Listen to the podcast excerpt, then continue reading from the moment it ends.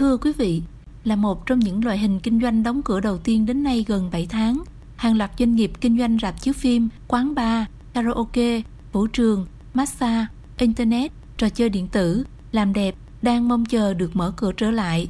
Và sau đây, mời quý vị theo dõi postcard của Kinh tế Sài Gòn và tôi là Bảo Ngọc cùng đồng hành với quý vị trong postcard này.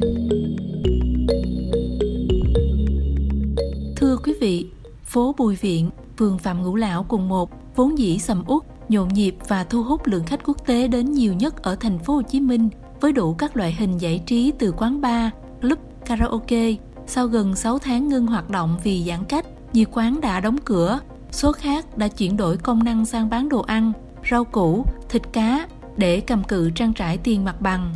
Chị Trương Thị Thanh Thúy, chủ quán kinh doanh karaoke, cà phê tại khu vực này cho hay cũng hy vọng là cũng được kinh doanh rồi lại, tại vì những cái mặt bằng máy lạnh rồi này, đầu tư rất lớn. Tuy như trong riêng cái khu vực này nè, theo như mình quan sát, cũng phải là ba bốn mươi phần trăm những cái mặt bằng họ phải trả mặt bằng, hoặc là họ họ kinh doanh thêm một cái ngành nào đó về thực phẩm, về rau củ quả cho mặt bằng trong khu vực này đắt lắm. Tuy nhiên họ chủ yếu là cố gắng để duy trì tạo việc làm để giữ nhân viên, chứ còn nó mà làm mà để đủ quá nhiều người, cực lắm, vất vả riêng với khu này là mặt bằng thuê hầu như là 80% một số hệ thống karaoke sau khi đóng cửa đã chuyển sang bán thức ăn nấu sẵn mang đi và các món hải sản tươi sống khác để duy trì hoạt động.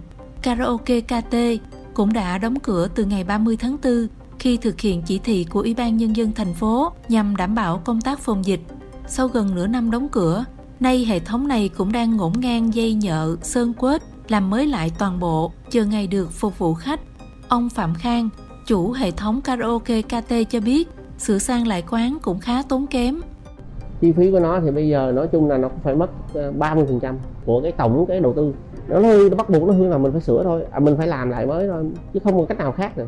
Phải 6 tháng, 7 tháng rồi, từ 34 bây giờ rồi. Hiện tại giờ là mình hầu như là bên này hiện giờ là chưa có một nhân viên nào nếu bây giờ nhà nước mà cho mở rồi á cũng rất là khó khăn giờ chưa biết kiếm cái nguồn đó ở đâu ra tại ta chưa lên thì bây giờ cũng rất là mong muốn à, thành phố mình à, cho mình à, mở lại kinh doanh để mình cho cái nền kinh tế nó phát triển. Chứ bây giờ cũng đóng cửa sáu bảy tháng nay rồi. Hiện các hệ thống rạp chiếu phim, karaoke, quán bar ở trung tâm quận 1 đang sửa sang lại, như tại quán bar ở phố Bùi Viện, quận 1 của ông Trương Hoài Phúc. Chủ quán bar này đang cho người sửa sang, tân trang lại quán, kiểm tra đấu nối lại hệ thống dàn đèn, âm thanh để chờ ngày thành phố cho phép hoạt động. Ông Phúc cho biết. Thì anh mở cửa thì anh cũng theo quy định nhà nước thôi. Nhà nước mình cho mình mở đến đâu thì mình mở đến đó. Bây giờ hiện tại thì nhà nước chỉ cho là bán bán cà phê. Thì anh chỉ mở cà phê thôi. Ở bùi viện mà phải cho mở lại những cái ngành nghề giải trí như vậy, người dân thì họ mới ờ, làm ăn được. Chứ trong tháng qua thì tụi anh cũng phải gồng tiền nhà. Và cơ sở vật chất mà mình không làm thì nó cũng xuống cấp.